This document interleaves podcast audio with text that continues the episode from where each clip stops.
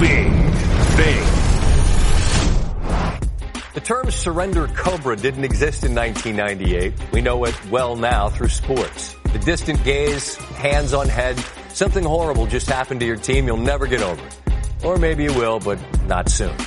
June 14th, 1998, after making a layup to pull the Bulls within one, then stealing the ball from Karl Malone on the other end, here came Jordan. Phil didn't call timeout. What did Scottie Pippen think? Get the hell out the way.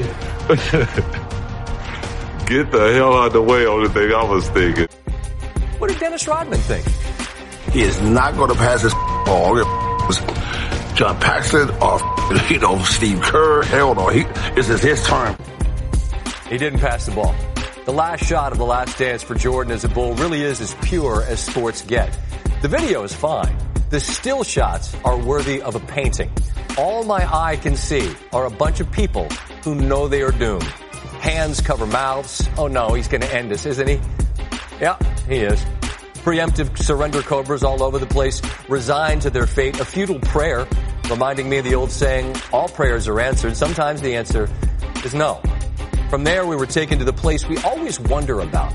Where do these superstars go and what happens when they truly find their inner sanctum? Jordan in his suite with his friends and family banging away on the piano, he said something beautiful. I constantly remind myself to be present in my present.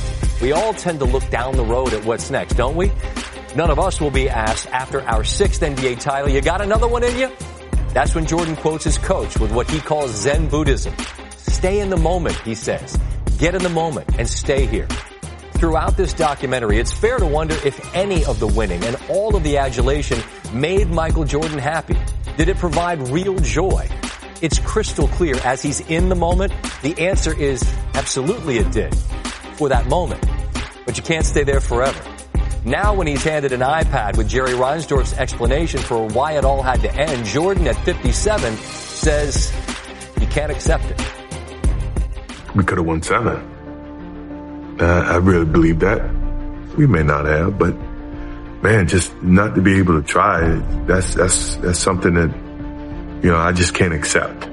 For whatever reason, I just can't accept it. That is the crux of the man, demonstrated over and over again. Winning has a price, but it was a price he was more than willing to pay. Because all the money in the world can't be spent on that thing that can't be bought.